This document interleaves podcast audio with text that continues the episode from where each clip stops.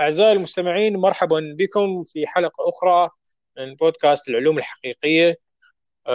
معكم عمر المريواني، وحديثنا لهذا اليوم مع الدكتور والصديق والعضو أيضا في العلوم الحقيقية علي البهادلي، بكالوريوس وماستر في العلوم الصيدلانية من جامعة جوتنبرج أو جوتنبرج بالإنجليزية كما يقال، والدكتوراه والذي ناقش رسالته حديثا في البيولوجيا الجزيئية والكيمياء الحيوية الطبية، وتحديدا رسالة الدكتوراه له حول استنساخ الحمض النووي الميتوكوندريا، وهي موضوع حديثنا لهذا اليوم. أهلا وسهلا بك علي. أهلا وسهلا بك صديقي عمر، وأهلا وسهلا بالمستمعين الأعزاء. من سعادتي أن أكون متواجد في هذا البودكاست، وأيضا التواصل مع متابعي العلوم الحقيقية. شكرا جزيلا لحضورك علي، وأنا متشوق جدا للبدء بالموضوع بصراحة. يعني الفكرة الأولى وربما السؤال الأول هو ما هي قصة الميتوكوندريا؟ تبدو يعني هناك حمض نووي للميتوكوندريا، أصبحت دولة داخل دولة داخل الخلية، فما هي القصة؟ يعني هل ممكن أن تعطينا نبذة عن الميتوكوندريا بشكل عام وحمضها النووي والاستنساخ الحمض النووي فيها؟ بالتأكيد، جميعنا يتذكر الشكل الغريب لما تسمى ببيوت الطاقة في كتب العلوم وكتب الأحياء في مناهجنا الدراسية. بيوت الطاقة أو الميتوكوندريا أو المتقدرات بحسب اختلاف التسميات هي واقعاً جزء من العضيات اللي تميز تواجدها في الخلايا. اكتشاف الميتوكوندريا واقعاً يعود إلى سنة 1850 تقريباً. حينها تحت المجهر كانت هناك شيء أشبه بالخيوط. لاحظ العلماء، ألبرت فون كوليكر لاحظ أن هناك شيء أشبه بالخيوط داخل الخلية، لكن هذه الخيوط بقت مجهولة إلى حد سنة 1898. كارل بندة أحد العلماء أيضا أعطاها الاسم، وهي عبارة عن ميتوكوندريا، أي المتقدرات الخيطية. الميتوكوندريا مثل ما اسمها بالعربي بيوت الطاقة هي المصدر اللي تصنع به أهم جزيئة للطاقة في الخلايا لعدة عمليات حيوية، اللي هي ال ATP اللي هو الأدينوسين ثلاثي الفوسفات. هذه عن طريق عملية اللي هي يكون بها عملية استخلاص الطاقة من الطعام اللي نتناوله، أيضا من عملية الأكسجين اللي نتنفسه. بعد ذلك يتم إنتاج هذه الطاقة، وهي تقريبا العملة اللي تفعل بها العمليات الحيوية المختلفة. مثل ما الآن مثلا الدولار هو العملة الأكثر تداولا في العالم لكثير من العمليات الاقتصادية، فكثير من العمليات الحيوية داخل الخلية العملة لها هو ال ATP أو الأدينوسين ثلاثي الفوسفات. ظلت الميتوكوندريا وأصلها محيرة للعلماء، قلنا من سنة 1850 إلى حدود سنة 1898 من كارل بندة سماها. كان هناك عالم آخر حاول أن اسمه ألتمان، حاول أن يبحث من أين أتت الميتوكوندريا. فبعد تحليله شكلها، طبعا في ذلك الوقت لم يكن هناك متوفر الأجهزة الحديثة اللي متوفرة الآن، كل ما كان متوفر عندهم هو مجهر. فبعد تحليله للمجهر أسماها بأنها خيوط شبيهة بالبكتيريا، أو في ذلك الوقت شبيهة بأحياء مجهرية. فهو يعود أصل الميتوكوندريا وأصل فكرة نشوء الميتوكوندريا تعود إلى تلك الملاحظة من قبل الباحث الألماني ألتمان، أنه هناك هذه الخيوط هي شبيهة بأحياء مجهرية، فهي كأنما خلية داخل خلية أخرى. فكما أسماها ألتمان خلية داخل خلية، بقت هذه الفكرة موجودة لدى العلماء أنه الميتوكوندريا هي ربما تكون خلية قد هاجمت الخلايا في الخلايا اللي موجودة لدى الكائنات الحية كثيرة العضيات في وقت ما، وبقى هذا الأمر مجهول إلى حد سنة 1963. كانت هناك عالمة حاولت أن تفهم الميتوكوندريا في خلايا الأجنة، حيث قامت بخلايا الأجنة من الدجاج، وبعدها رأت أنه هذه العضيات تحمل نوع من أنواع الحمض النووي الخاص بها. وهناك كان الاكتشاف الأساسي بسنة 1963 أن هذه العضية اللي نسميها بيوت الطاقة هي تحمل جيناتها الخاصة، تحمل حمضها النووي الخاص المنفرد عن الحمض النووي الموجود عندنا في نواة الخلية العادية.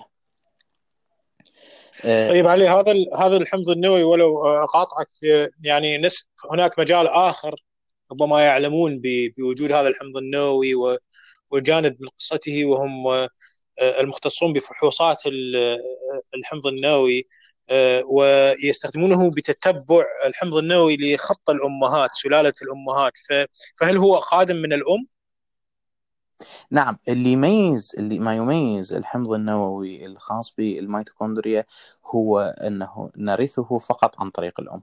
النظريات اللي تفسر كيف نرث هذا الحمض النووي عن طريق الأم فقط، هناك نظريتين.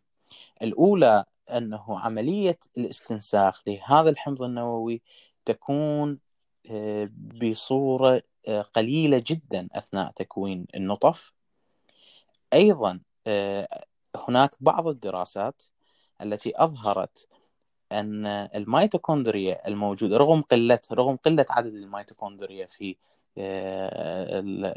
خلايا الحيوانات المنوية، يتم هناك ماكينة خاصة تقوم بكسر أو تكسير الحمض النووي للميتوكوندريا القادم من الرجل بعد التخصيب. فهذه هي النظريتين اللي تؤكد أنه الحمض النووي هو قادم حصرا عن طريق الأم. لهذا يمكن للعلماء أن يتبعون الخط إلى الأمهات، ولهذا هناك تسمية أنه هي عضية حواء، هذه التسمية الشعبية الناشئة، لأنه هي عن طريق الأم فقط. لكن تبقى هذا لحد الآن الدراسات لم تظهر السبب الرئيسي، أو يعني هناك نظريات التي تفسر، لكن لحد الآن هناك اختلاف عن السبب الرئيسي لماذا هذا الشيء. لكن لو نظرنا على سبيل المثال، لو حللنا عدد الميتوكوندريا أو عدد بيوت الطاقة الموجودة في النطف وعدد بيوت الطاقة الموجودة في البويضات، فنجد في البويضة على سبيل المثال هناك 100,000 نسخة من الحمض النووي للميتوكوندريا، بينما في النطف موجودة فقط 5,000 نسخة. فهناك نوع من أنواع السيطرة عن طريق العدد. تفسير لهذا الأمر أنه في الميتوكوندريا لا يوجد هناك عملية إصلاح للحمض النووي. يعني لو أصبحت هناك طفرة معينة على سبيل المثال، فلن يكون هناك إصلاح للحمض النووي، باختلاف العملية أو البروتينات اللي موجودة اللي تسيطر على عملية إصلاح الحمض النووي في نواة الخلية. لهذا حتى نسيطر أنه نقلل من عدد الطفرات الوراثية اللي موجودة في الحمض النووي في الميتوكوندريا، أصبح هناك نوع من الانتقال الأحادي للجينات. أيضا الانتقال الأحادي للجينات يمكن تفسيره بنشوء الميتوكوندريا. هو الميتوكوندريا أساسها، لو رأينا إلى الحمض النووي الخاص به وحللنا وشفنا طبيعة تركيبها، نجدها مشابهة إلى حد ما لخلايا البكتيريا البدائية، وهذا ما يفسر نشوء الميتوكوندريا، أنه كانت في البدء بكتيريا اقتحمت الخلية اللي موجودة، وأثناء عملية التطور تطورت هذه وانتقلت بعض الجينات إلى النواة، لكن بقت الجينات الأساسية اللي نحتاجها في عملية إنتاج الطاقة موجودة في الميتوكوندريا. طيب علي ولو أقاطعك، سؤالي المهمة يعني أولا متى حدث هذا؟ يعني هل ما هي الكائنات التي نتوقع أن نجد عندها الميتوكوندريا؟ هل هي جميع الكائنات الحية؟ هذا أولا. ثانيا يعني عودة إلى وظيفة الميتوكوندريا، ما الذي نتوقعه منها باختصار؟ هل هي مخزن أم مصنع للATP؟ طبعا خطأي أنا قاطعتك بسؤال آخر وأنت تتكلم عن وظيفة الميتوكوندريا. بالنسبة لجميع الحيوانات التي تملك نواة الخلية وتملك عضيات الخلية اللي هي الإيكاريوتيك باختلافها عن البكتيريا والكائنات البدائية، جميع هذه الحيوانات تملك الميتوكوندريا.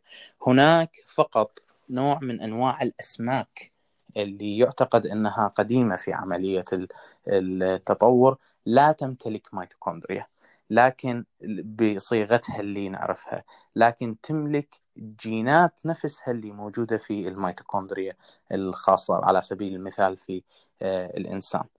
أيضا هناك نوع من أنواع الأسماك تملك ميتوكوندريا لكن الميتوكوندريا هذه عديمة الوظيفة ولا تمتلك أي جينات، جميع الجينات الخاصة بإنتاج الطاقة تكون متواجدة في النواة. هذا ما نعرفه. لكن يعني ولو أقاطعك، يعني نحن نتكلم عن أمر حدث في الفقريات بالضبط أو ما قبل الفقريات. نعم، لأنه ممكن أن تجده أيضا في على سبيل المثال الحمض النووي الخاص بالميتوكوندريا الموجود في على سبيل المثال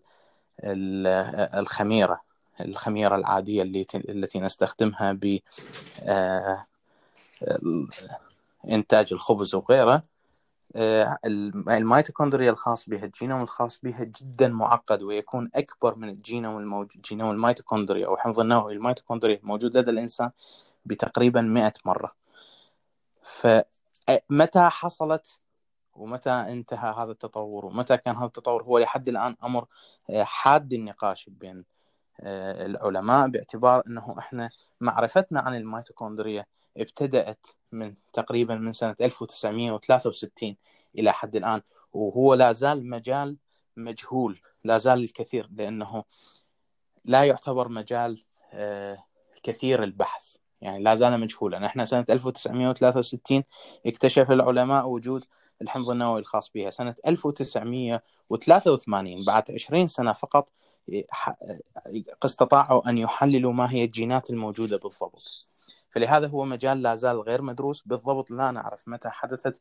لكن بالتأكيد النظرية الأقرب للتفسير هو أن هناك بكتيريا هاجمت الخلايا البدائية وفي عملية مرت عن طريق التطور استطاعت الميتوكوندريا أن تتبنى هذا الشكل وانتقلت بعض الجينات إلى النواة وبقيت جينات محددة داخل الميتوكوندريا. طبيعة هذه الجينات الباقية داخل الميتوكوندريا لو حللناها نجد أنه هذه الجينات هي صعب تنتقل عن طريق الغشاء البلازمي. الميتوكوندريا محاطة بغشاء اللي هو نفسه الموجود في البكتيريا على سبيل المثال. هذا الغشاء، هذه البروتينات صعب تنتقل عن طريق هذا الغشاء إلى النواة، لهذا يعتقد أنه بقيت الخلايا محافظة على هذه الجينات المنتجة للطاقة، لعملة الطاقة الATP، لأنه صعب كان نقلها إلى النواة. فهذا كان السبب الرئيسي الذي يعتقد لحد الآن، لكن لحد الآن هو محل نقاش لأننا لازلنا نجهل الكثير حول هذا الأمر. جميل. يعني إذا ننتقل إلى وظيفة الميتوكوندريا، مصنع أم مخزن؟ كلاهما. واقعا لو رأينا أنه الميتوكوندريا هي المصنع الأساسي لعملة الطاقة، لكن لو بحثنا أكثر يعني في ما وصل إليه العلماء خلال السنوات السابقة نجد أنها محطة ضرورية لكثير من العمليات الخاصة بالعمليات الأيضية داخل الخلايا. على سبيل المثال تدوير البروتينات. مثلا البروتينات بعد إنتاجها، البروتينات تتكون مثل ما نعرف من عقد مختلف من الأحماض الأمينية. تدوير الأحماض الأمينية حتى البروتينات بعد تكسرها ترجع إلى أحماض أمينية. تدوير الأحماض الأمينية حتى يرجع استخدامها تذهب إلى الميتوكوندريا، وهناك تزال من بعض الجزيئات، ومن ثم يعاد إنتاجها بصورة ما ويتم إعادة تدويرها إلى الخلية. فإذن هي عملية ضرورية في إعادة تدوير الأحماض الأمينية داخل الجسم.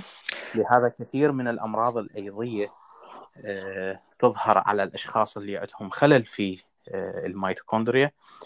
أيضا عملية تدوير الحديد الجزيئة الأساسية لإنتاج الهيموغلوبين بالدم يتم إنتاجها أول مرة داخل الميتوكوندريا وبعدها يتم خروجها. أيضا الميتوكوندريا ضرورية في عملية برمجة الموت المبرمج للخلية. في غشاء الميتوكوندريا هناك مكائن خاصة تشبه بالمقصات. هذه المقصات عندما تصل الإشارات أن الخلية حان وقت موتها المبرمج، تبدأ المقصات بالخروج من غشاء الميتوكوندريا إلى فضاء الخلية خارج الميتوكوندريا، وعندها راح تبدأ عملية الموت المبرمج. فإذا تدخل في عدة عمليات أساسية، لكن الوظيفة الأساسية المهمة التي لو تحاط به الميتوكوندريا هي عملية إنتاج عمولة الطاقة اللي هي ال ATP. طيب علي، سؤال بما يتعلق بهذه الوظائف التي ذكرتها للبروتين والحديد والموت الخلوي وصناعة ال ATP، لكل من هذه الوظائف هل الميتوكوندريا هي الجزء الوحيد المسؤول عن ذلك؟ لأنني سبق وأن شاهدت بعض المفاجآت في جسم الإنسان، يعني حول مثلا آليات توفير الطاقة. هناك أكثر من مصدر، هناك الاعتماد على الكيتونات من جهة، وهناك الاعتماد على مصادر الجلوكوز أو مصادر الكربوهيدرات. هل يعني لو لم تكن الميتوكوندريا موجودة هل لن يكون هناك ATP؟ ولو لم تكن الميتوكوندريا موجودة هل لن نكون قادرين على الاستفادة من البروتينات أو على امتصاص الحديد، أو هل ستعود إشكالية معينة في الموت الخلوي؟ واقعا هذا هو جزء من النقاش الحاصل، لأنه كما قلت هناك نوع من أنواع الأسماك اللي رأوا فيهم عدم وجود الميتوكوندريا أساسا، لكن مستمرة بالحياة بشكل طبيعي. فهناك مدرسة موجودة تجد أن الميتوكوندريا هي عضية ثانوية. يبقى هذا النقاش هو نقاش فلسفي بين المدرستين، لكن ما أثبتت الدراسات أنه لولا الميتوكوندريا لن يكون هناك إنتاج للATP. لهذا واحدة من الأسباب الرئيسية أنه اللي يحملون طفرات شديدة جدا في الميتوكوندريا، نجد أنه مثلا في دراسات على الفئران حملوها عدد محدد من الطفرات بحيث ينتهي إنتاج الATP تماما، لكن أجنة الميتوكوندريا، الأجنة اللي كانت لا تحتوي على الميتوكوندريا، كانت تموت في وقت مبكر جدا، لأنه محتمل بعد 3 أسابيع أو 4 أسابيع.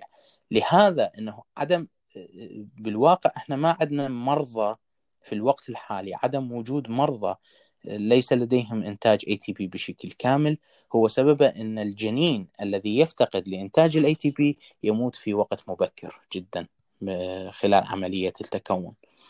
أما بالنسبة للموت المبرمج، فقضية الموت المبرمج هي قضية يتم السيطرة عليها من عدة أماكن في الخلية.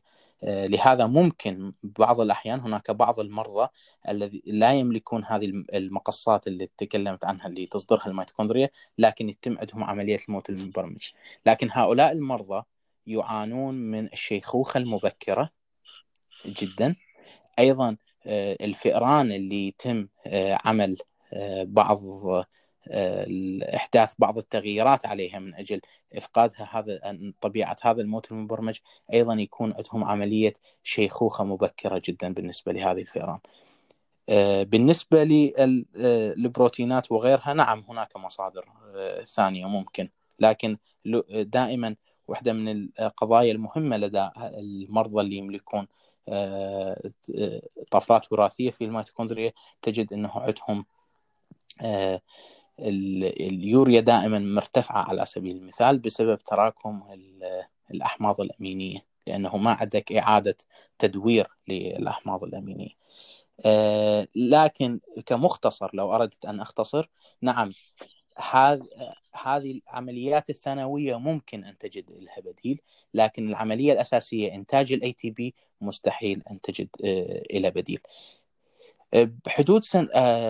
بحدود الثلاثينيات من القرن الماضي، واربورغ العالم الشهير حول قضية المايكرو أو حول قضية البيئة المحيطة بالسرطانات، كان يناقش أن الخلية السرطانية على سبيل المثال تستغني عن الميتوكوندريا، لا تحتاج إلى إنتاج ال ATP، ويتم عن طريق توفير الطاقة عن طريق عمليات بديلة اللي هي مثل ما تفضلت لها بالنسبة لحرق الأجسام الكوتينية أو استخدام الجلوكوز من أماكن أخرى. لكن وهو فاز على جائزة نوبل فيه بالنسبة لهذه النظرية، ومعروفة هي Warburg effect of micro environment for tumor، يعني واحدة من العمليات الأساسية. لكن هذه النظرية بدأت بسنة حدود 2008، بدأت تتراجع نوعا ما. شافوا عند تثبيط الميتوكوندريا في الخلايا السرطانية نجد أن هناك تأثير على عملية نمو هذه الخلايا السرطانية. وحديثا بديسمبر 2020 مجموعتنا البحثية نشرت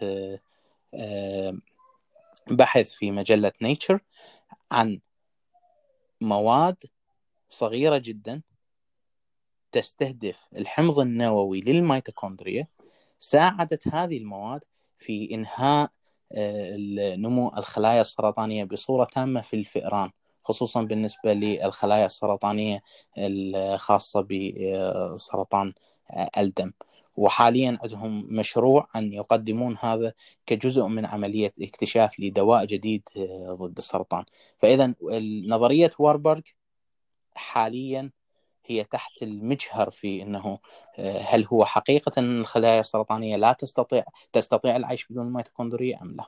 فإذا كملخص، أنا كمتحيز أيضا للميتوكوندريا أجد أن من الصعب للخلية العيش بدون الميتوكوندريا حتى وإن كانت خلية سرطانية. طيب علي، أنا أريد أغتنم الفرصة بالحوار معك، وأنا أكتب سلسلة مقالات حول الطاقة في جسم الإنسان، مقالات مبسطة جدا حول العمليات الثلاثة الرئيسية والمصادر الرئيسية الثلاث، الجلوكوز أو الكربوهيدرات أولاً، وثم البروتينات بعملية الجلوكونيوجينيسيس، تنشئة الجلوكوز من البروتينات وغيرها من المواد، ومن ثم الدهون. هل ال ATP والميتوكوندريا تلعب دوراً في جميع هذه؟ يعني مثلاً في الدهون، في حالة الأحماض، الاعتماد على الأحماض الدهنية والكيتونات، هل ستحتاج الخلايا أيضاً إلى الميتوكوندريا أم هناك لاعبين آخرين في هذه العملية؟ في الوضعية الطبيعية جميع الدهون بعد تكسيرها يتم عملية أكسدة إلها لسلسلة معينة تسمى سلسلة بيتا داخل الدهون، يسموه بيتا أكسيديشن. عملية البيتا أكسيديشن بالنسبة للدهون تتم في غشاء الميتوكوندريا كذلك، فلا مفر من الميتوكوندريا. جميل. طيب علي، ننتقل إلى محور آخر وهو مجال بحثكم، استنساخ الحمض النووي الميتوكوندريا. يعني أنا أذكر في دراستي بالسادس الإعدادي أن أحد المواضيع التي كانت صعبة وعسيرة جدا والتي ربما لم أعد أذكر منها شيئا ولم يعد يذكر منها أحد شيئا إلا أهل الاختصاص، هي استنساخ الحمض النووي. وظننا أن القصة انتهت هنا، القصة المريعة والمعقدة، وإذا بالمزيد من التفاصيل في بحثكم. هناك محفزات لعملية الانقسام، وهناك عمليات أخرى في قص الحمض النووي أو شيء كهذا، أو لعلي فهمتها بشكل صحيح أو خاطئ لا أدري. ما هي هذه القصة الجانبية، وما هي يعني أيهما أعقد، ويعني اختصار ما الموضوع؟ بالتأكيد لو رأينا حتى نفهم كيفية الاستنساخ للحمض النووي الميتوكوندريا، علينا أن نتصور الحمض النووي الميتوكوندريا يختلف عن الحمض النووي الموجود في نواة الخلية. الحمض النووي في الميتوكوندريا هو صغير جدا مقارنة بالحمض النووي الموجود في نواة الخلية. أيضا الحمض النووي الموجود في نواة الخلية اللي هو يشكل 99% من الجينات عندنا، ينتج 25,000 جين تنتج بروتينات، هو خطي. بينما الحمض النووي الميتوكوندريا اللي ينتج لنا فقط 16 جين، هذا يكون دائري مشابه للحمض النووي الموجود في الميتوكوندريا. هذا الدائري رغم سهولته ورغم بساطته، إلا أنه منذ سنة 1993 ولحد اليوم يبحث عن كيفية استنساخه. هناك نظريات عدة تفسر، عن لن أدخل في هذه النظريات لأنها يمكن للراغبين بالاطلاع عليها أكثر، لكن هذه النظريات تتلخص أنه كما في أي مكان، إذا أردت أن تستنسخ حمض نووي ستحتاج إلى إنزيمات تسمى البوليميريز، هذه وظيفتها استنساخ الحمض النووي، فإذا نحتاج إلى بوليميريز. نحتاج أيضا إلى ما يسمى هيليكيس، هذا الهيليكيس هو ما يفتح حتى يستطيع إنزيم الذي يقوم بالاستنساخ، حتى يستطيع المشي واستنساخ الحمض النووي. ستحتاج إلى فتح باعتباره أنه هو دبل ستراندد، أو ما يسمى بمزدوج الخيوط ممكن أن نسميه. فحتى تفتح هذا الازدواج تحتاج إلى قضية تفتح هذه الخيوط، فهذا يسمى الهيليكيس. إذن هذا القضية الثانية، لكن حتى تبدأ بهذه العملية كلها ستحتاج إلى نقاط محددة من الRNA. تفاعل استنساخ الحمض النووي في أي مكان، من الفيروسات من البكتيريا إلى نواة الخلية، لا يمكن أن يبدأ بدون نقاط من الRNA، منطقة محددة من الRNA. هذه يقراها الإنزيمات، تقراها ماكينة الاستنساخ، وبعدها تبدأ بالاستنساخ. بحثي كان يركز عن هذه الخيوط من الRNA، أنه كيف تنشأ وماذا يحدث لها بعد اكتمال الاستنساخ. لماذا هذا الأمر مهم جدا؟ الأمر هذا مهم جدا لأنه في سنة 2015 كان هناك مراجعين، طبعا هناك مركز تخصصي لأمراض الميتوكوندريا في كامبريدج في بريطانيا، راجع عائلة، راجعت هذا المركز ورأوا أنه لدى هذه العائلة زيادة كبيرة في عدد هذه الخيوط الRNA.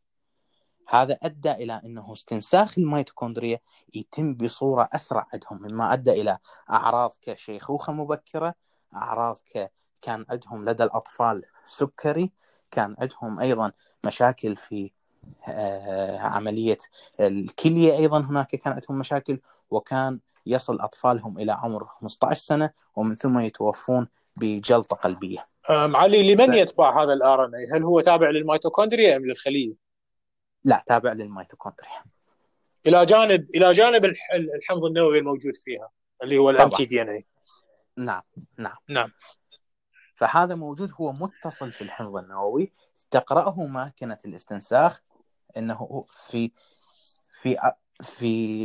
الأحوال الاعتيادية هذا الRNA يجب أن يزال من أجل أن يكون هناك، حتى لا تقوم ماكينة الاستنساخ بإعادة الاستنساخ مرات عديدة. يعني هو كأنما زر مكتوب عليه الآن ابدأ الاستنساخ. هذا الزر يجب أن ترفع يدك عنه حتى يتوقف الاستنساخ. هذه عملية تنظمها الخلية. لدى هؤلاء المرضى كان هذا الزر موجود دائما ومكبوس دائما، لهذا كان عندهم نوع من عملية الشيخوخة المبكرة. يعني كانت الميتوكوندريا عندهم تستمر بالتجدد، تبقى تظهر ميتوكوندريا جديدة وتتكاثر. هنا قضية مهمة، أنه الميتوكوندريا لا تتكاثر بهذه، إنما الحمض النووي الخاص بالميتوكوندريا يستنسخ مجددا. فهنا الخلية تفهم أن هناك مشكلة، لأنه أنت عندما تستنسخ الحمض النووي للميتوكوندريا فوق المعتاد سوف تذهب الخلية إلى موت مبرمج. فأنت تستنسخ فوق المعتاد مما يؤدي إلى أن تذهب الخلية إلى موت مبرمج. هذا كان يسبب لهم بعض المشاكل. والخلية نعم العفو نعم أردت نقول أن الخلية أصلا معدة إلى أن تستنسخ نفسها يعني لعدد معين من المرات، ثم تبدأ علائم الضعف وتبدأ ما يعرف الشيخوخة بسبب أنه لا يمكن أن تستنسخ الدي إن أي الخاص بالخلية لعدد لا متناهي من المرات. صحيح بالضبط هذا اللي كان يحدث، أنه هذا عملية الاستنساخ المتكررة الغير طبيعية كانت مسبب أنه الخلية تفهم أنه حان الآن موعد الموت، هذا موعد موت المبرمج للخلية. فكانت هاي أسباب ظهور الشيخوخة عليهم، وأيضا أسباب موت أطفالهم في عمر شاب نوعا ما. لهذا هذه كانت البداية. بعدها قمنا باستخلاص خلايا، قمنا بسحب خلايا من جلد آباء هؤلاء المرضى، وأيضا خلية من جلد أحد أبنائهم اللي هو كان مريض في عمر 7 سنوات، وقمنا بزراعة هذه الخلايا في المختبر. بعدها قمنا بتنقية الميتوكوندريا من هؤلاء عن طريق عملية معقدة نوعا ما تقوم بتنقية الميتوكوندريا، ومن بعدها قمنا بدراسة الحمض النووي الخاص بالميتوكوندريا. شفنا أن هناك أجزاء كبيرة من هذا الحمض النووي فيه حذف وفيه إدخال، هذا سببه هو وجود كما قلت وجود هذه قطع الRNA. فهنا كان السؤال في المعتاد هذه قطع الRNA من يقوم بإزالتها؟ فكان هناك لدينا بعض الإنزيمات التي نعتقد أنها تقوم بهذا العمل، باعتبار أن الميتوكوندريا شبيهة بالبكتيريا. فحاولنا البحث عن بروتين يقوم بنفس العملية في البكتيريا، فكان هو الريبونوكلييز H، أو هو مثل المقص. هذا المقص يقوم بقص الRNA الذي يكون متحد مع الDNA، اللي هي الحالة اللي موجودة في كل الخلايا عند بدء عملية. يعني الريبونوكلييز هو المقص وبحثكم يتلخص بعمل هذا المقص، وفي خلل بعمل هذا المقص بالضبط يؤدي إلى هذه الحالة. طيب علي، تقنيا يعني كشخص غير متخصص بالمجال، كيف يحدث هذا؟ لدي فضول. يعني الخلية بحد ذاتها هي لغز بالنسبة لغير مختصين، يعني وهي أمر بالغ الدقة والصغر. أنتم تتعاملون مع جزء صغير داخل الخلية، ومن ثم الحمض النووي داخل هذا الجزء. فكيف يتم ذلك يعني تقنيا بشكل مبسط؟ بشكل مبسط هو لو أكثر العمليات اللي قمنا بها وأكثر التجارب اللي قمنا بها تتلخص أنه نأخذ جزء من جلد الإنسان المصاب ويتم زرعه وإكثاره في المختبر. يعني نقوم بزراعة عبر الخلايا الجذعية. يعني لا، مو عبر الخلايا الجذعية، وإنما الفايبروبلاست. لا أذكر بالضبط. هي نوع من أنواع الخلايا اللي موجودة في الجلد، هذه يتم إكثارها. عفوا، الفايبروبلاست اللي هي الخلايا الليفية اللي موجودة في الجلد، هذه نقوم بإكثارها، زراعتها، إعطاها البيئة الضرورية للنمو. نعطيها البيئة الضرورية للنمو وننميها في المختبر بأعداد هائلة تصل إلى تقريبا، يعني إحنا على مود نقدر نستخلص الميتوكوندريا نحتاج إلى إكثار هذه الخلايا الليفية من خلية واحدة إلى تقريبا 1,500,000,000 خلية. فمن 1,500,000,000 خلية اللي نكثرها في المختبر تقريبا عملية الزراعة تستغرق 3 أشهر، بعدها باعتبارها قادمة من هاي الخلايا اللي فيها قادمة من مرضى، فبالتالي تحتاج وقت حتى تبدأ بالانقسام مجددا، نعطيها المواد الضرورية حتى وبعدها بعد 3 أشهر نقوم باستخلاص الميتوكوندريا ودراسة الحمض النووي الخاص بالميتوكوندريا. لكن اللي يميز بحثنا أنه إحنا لأول مرة استطعنا بدل أن ندخل في هذه العملية استطعنا عمل هذه الإنزيمات، درسنا الإنزيمات، عرفنا الإنزيمات الضرورية، فقمنا باستخدام البكتيريا نفسها لإنتاج هذه الإنزيمات، وبعدها كمصنع لإنتاج هذه الإنزيمات، وبعدها قمنا بوضع هذه الإنزيمات معا ودمجها مع القطع الأساسية للدي إن إيه، واستطعنا لأول مرة استنساخ الحمض النووي للميتوكوندريا خارج الخلية بدون أي حاجة لأي خلية. يعني أخذتوا العينة ثم قمتم بتطبيق عملية الاستنساخ اللي تحدث في الخلايا. بتطبيق عملية الاستنساخ كما نتصورها، يعني إحنا اعتقدنا أنه عملية الاستنساخ ستحتاج باعتبار الميتوكوندريا مشابهة للبكتيريا، نحن نعرف مسبقا عن البكتيريا أنها تحتاج إلى بوليميريز، تحتاج إلى المقصات الخاصة بقص الRNA، تحتاج إلى ما يلصق طرفي الخيوط الخاصة بالحمض النووي فيما بعد، فقمنا بعملية لاستخلاص هذه المواد من استخدام البكتيريا واستخلاص هذه المواد من البكتيريا، وبعدها قمنا بتطبيقه على أعطينا هذه المواد فقط جزيئة واحدة من الدي إن إيه، ومن ثم استطعنا تكثير الدي إن إيه الخاص بالميتوكوندريا خارج الخلية لأول مرة، مما يثبت صحة نظريتنا أنه هذه هي المواد الضرورية التي تحتاجها الميتوكوندريا من أجل عملية بدء الاستنساخ. جميل جدا. نعم. بعدها لتأكيد الأمر قمنا بمراجعة هذا الرايبونوكلياز، حتى رجعنا إلى المرضى نفسهم وقمنا بعمل فحص جيني للمرضى نفسهم.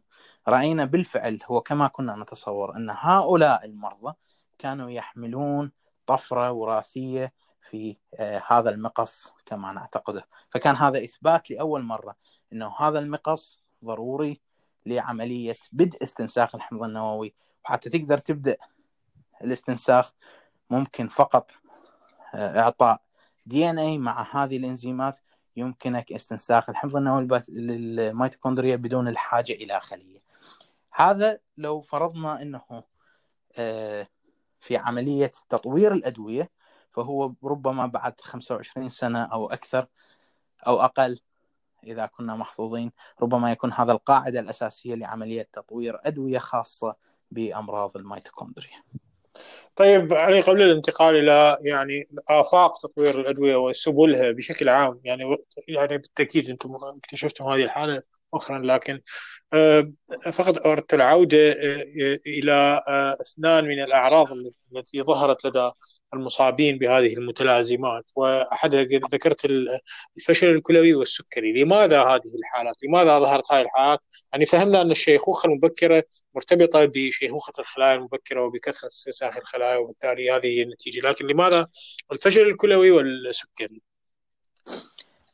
هناك حالة موجودة في الميتوكوندريا أنه عدد جزيئات الحمض النووي الخاص بالميتوكوندريا تختلف من خلية إلى أخرى. مثلا بالجلد عندنا ما يعادل 1000 جزيئة حمض نووي، لكن في خلايا البنكرياس على سبيل المثال عندك ما يقارب 100,000 إلى 75,000 جزيئة حمض نووي. لهذا الخلايا التي تمتلك عدد كبير من الحمض النووي الخاص بالميتوكوندريا هي تكون دائما خلايا منتجة للطاقة أو خلايا تحتاج إلى الطاقة. فلهذا أي خلل في الميتوكوندريا سيظهر أول الأمر على الخلايا التي تحتاج إلى طاقة بصورة أكبر أو خلايا منتجة بصورة أكبر، باعتبار عدد جزيئات الحمض النووي فيها كبير جدا. يعني هل هذا ينطبق على البنكرياس؟ هل ينطبق على الكلية أيضا؟ نعم، ينطبق على الكلية كذلك. الكلية السبب الرئيسي لها أنه بالنسبة للبنكرياس هو عملية إنتاج الطاقة وغيرها، أما بالنسبة للكلية فهو أن ستكون عندك مشكلة في عملية تدوير الأحماض الأمينية.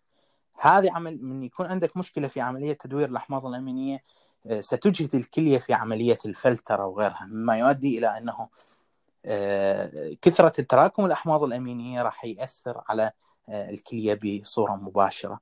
أيضا سبب ظهور أعراض الجلطات القلبية، باعتبار القلب هو أكثر عضلة في جسم الإنسان تحتاج إلى الطاقة، فلهذا دائما أمراض الميتوكوندريا تكون مرتبطة في أغلب الأحيان، في 99% من الحالات تجد أن مرضى الميتوكوندريا يملكون أيضا أعراض في عضلة القلب. جميل، يعني واضحة الصورة. نبقى فقرة لماذا أو كيف ستتم معالجة هذا الأمر. يعني أنتم اكتشفتم أن الرايبو نيوكليز اللي هو RNA له دور معين في عملية استنساخ الحمض النووي الميتوكوندريا، يعني أمر يبدو حلم أنه ممكن معالجة هذا الشيء، لكن لو كان هناك سبيل لمعالجته كيف سيتم؟ ما هي الطريقة؟ بأدوات المعرفة اللي نملكها اليوم لا نملك لحد اليوم أي علاج للميتوكوندريا. هناك عدة أسباب لعدم امتلاكنا علاج لأمراض الميتوكوندريا. السبب الأول هو قلة عدد المرضى المصابين بالميتوكوندريا، لأنه دائما تكون هذه الطفرات الوراثية مميتة في وقت مبكر من عملية تكون الجنين، فممكن أنه الجنين يموت، لكن عددهم هو قليل، يعني 1 إلى 140 ألف مريض، فهي تعتبر من الأمراض النادرة. هاي مشكلة من مشاكل الأمراض النادرة دائما، أنه ليست محل يسلط عليه الضوء في عملية تطوير الأدوية، باعتبار تدخل فيها عدة قضايا تمويل وغيرها. هذا السبب الأول. أما السبب الثاني هو صعوبة الوصول إلى الميتوكوندريا. يعني مثلا في أبسط الأمثلة، لو أراد البعض أن يقوم بعملية إنتاج دواء خاص بالميتوكوندريا، فمثل ما قلت لكم راح العملية تستغرق أشهر من أجل فقط إنماء الخلايا حتى نقدر نستخلص الميتوكوندريا ودراستها، فإذن هذه القضية صعب دراستها بصورة أساسية. الآفاق اليوم مع تطور أدوات المعرفة، وفي المستقبل كذلك أتصور عن طريق عمليات العلاجات الجينية سيكون هناك إمكانية، وسيكون هناك عمل كثير في عملية علاج أمراض الميتوكوندريا، لكن سنحتاج إلى علاجات جينية متطورة جدا في هذا المجال. أي شيء مثل كريسبر كاس؟ هناك مشكلة أساسية أنه الكريسبر كاس الميتوكوندريا لا يمكن أن ترسل إلها كريسبر كاس، لأنه هناك غشاءين يحيط بالميتوكوندريا، فأي شيء يدخل للميتوكوندريا سيتم قصه عن طريق المقصات التي ذكرناها في الموت المبرمج، فكريسبر كاس لا يمكنك أن تستخدمه. لكن هناك تقنية يتم تطويرها حاليا تسمى مايتوتالن. هذا مايتوتالن يتم مثل نفس عملية الكريسبر كاس، لكن بدلا من استخدام الRNA أو بدلا من استخدام الDNA يتم استخدام إنزيمات محددة يلصق بها إشارة من أجل إيهام المقصات الموجودة في غشاء الميتوكوندريا إن هذا إنزيم تابع للميتوكوندريا. بعد أن يدخل للميتوكوندريا سيتحلل وسيقوم بعمل وظيفته، لكن هذا ما زال في قيد التطوير، ربما يحتاج إلى سنوات عديدة حتى يصل إلى السوق. طيب علي، هل من الممكن أن، يعني أنت ذكرت حالة هي حالة خطيرة وجدية وتودي بحياة أصحابها سواء كانت هي نادرة، لكن هل من الممكن أن تكون لأمراض الميتوكوندريا أو بعض الحالات فيها أن تكون سبب لحالات أكثر شيوعا؟ يعني مثلا قد مثلا مسببات السكري كثيرة ممكن أن يكون لدى بعض الأشخاص سبب قادم من الميتوكوندريا وهذا ما زال خفي علينا، يعني قلة عدد الجينات في الميتوكوندريا تجعل الأمر محسوم ولا يمكن أن نتوقع أن تكون مساهم ثانوي في حالات أخرى. واقعا هو الآن عندما سأجيب على هذا السؤال سيكون إجابة من ناحية التحيز للميتوكوندريا، لكن واقعا أتصور بشكل كبير أن أمراض الميتوكوندريا هي سبب قلة شيوعها، هو ليس أنه واقعا غير موجودة وإنما ليس لدينا الأدوات التشخيصية الصحيحة. يعني الآن عندما تذهب وتقول أنه هناك سكري، ما يبحث هو أنه مستوى السكر في الدم، لكن ما هو السبب الرئيسي لهذا؟ ربما لو تقوم بعملية بحث معين، تقوم بدراسة عدد كبير من أفراد المصابين بالسكري، ستجد أن لديهم الخلل الرئيسي ربما يكون في الميتوكوندريا. سبب ضعف التمويل للمجال البحثي هذا هو سبب بجهلنا الكثير عنه، فلهذا نحتاج إلى تمويل أكثر من أجل فهم أسبابه. يعني مثلا في دراسة صدرت قبل 2 عام قاموا بدراسة 1500 طفل مصاب بالتوحد على سبيل المثال، رأوا أن هؤلاء الأطفال المصابين بالتوحد السبب الرئيسي لهم هو وجود تراكم للطفرات الوراثية في الميتوكوندريا على سبيل المثال. هذه واحدة من الأشياء اللي مجهولة، لا أقول إنها سبب رئيسي لكن ربما تكون عامل مساعد أساسي في هذه العملية. أيضا هناك الكثير من الأمراض المجهولة بالنسبة لنا، لهذا الأدوات التشخيصية المتوفرة هي غير كافية حتى نعرف عن هذا المجال، لهذا نحتاج الكثير أو المزيد من البحوث الأساسية لفهم عملية استنساخ الحمض النووي، لفهم عملية تطور الميتوكوندريا، حتى فيما بعد نستطيع تطوير أدوات تشخيصية ونستطيع تطوير أدوات علاجية. طيب هناك حالات هي قد لا تكون حالة مرضية، يعني لكن عند التفكير بالميتوكوندريا وكونها بيوت للطاقة ومصدر لل ATP نجد التباينات الشخصية بين الأفراد، أحياناً قد لا تعزى لأي سبب واضح ولا يوجد أي سبب مرضي في قضية طاقة الأشخاص وقدرتهم على ونشاطهم يعني مثلاً ربما يمكن مقارنة ذلك بين الرياضيين الذين هم أصحاء. هل يمكن أن نجد أسباب ثانوية دقيقة جداً في كفاءة الميتوكوندريا لدى هؤلاء الأشخاص؟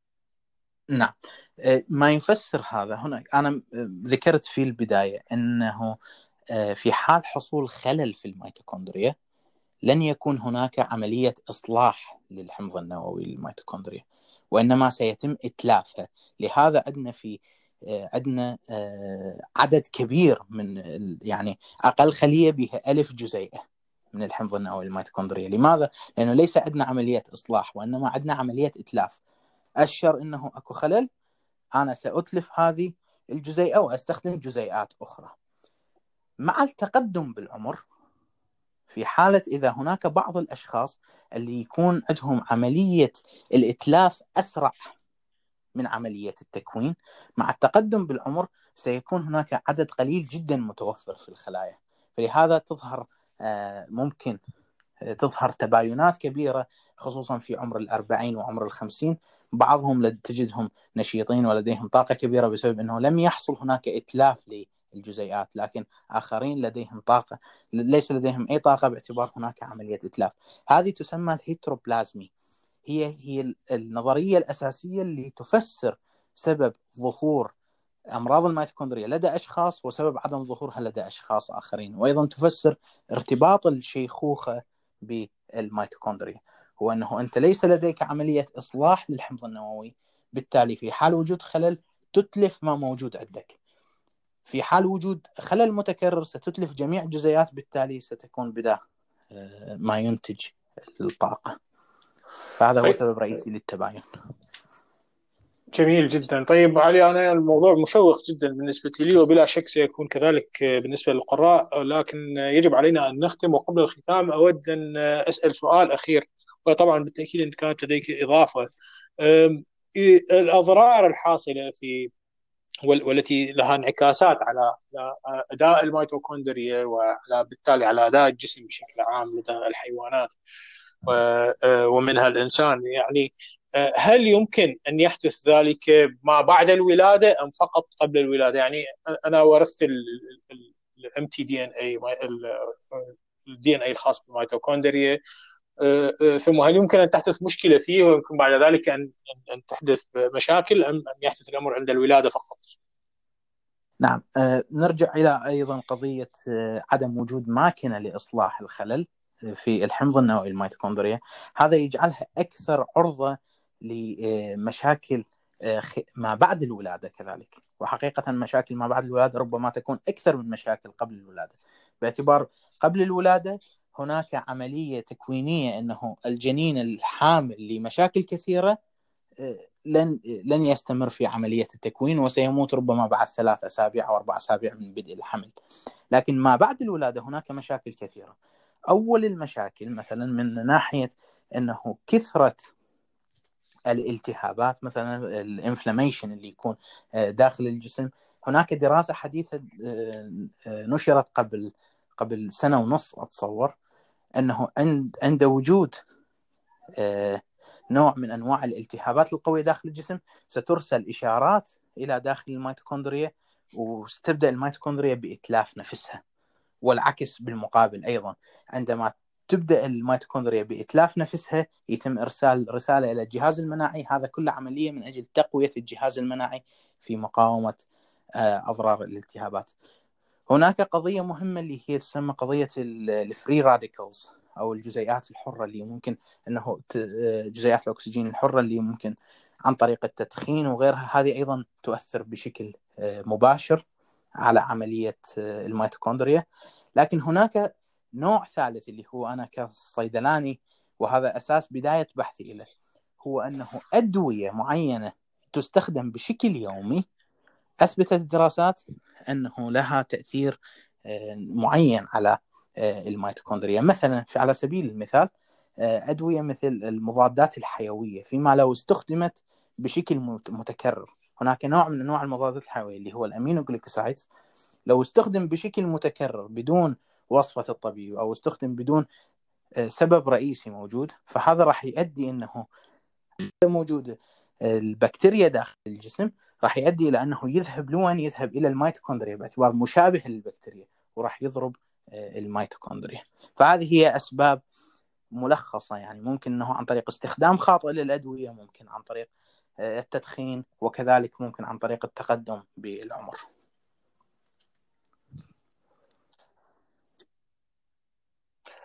جميل جدا، وأنا استفدت كثيرا، وأتمنى في بحث آخر قريب لكم وفي أقرب إنجاز لكم نعقد حوار آخر ويعني نستفيد من هذه المعلومات المهمة، ولعل في ذلك الحين تتقدم بعض الوسائل في دراسة الميتوكوندريا وفي معالجة المشاكل ذات الصلة بها ونكتشف المزيد من المشاكل. بالتأكيد أسعدنا ذلك عمر، شكرا جزيلا على الاستضافة، وأتمنى أنه كانت نوعا ما خفيف الظل على المستمعين كذلك.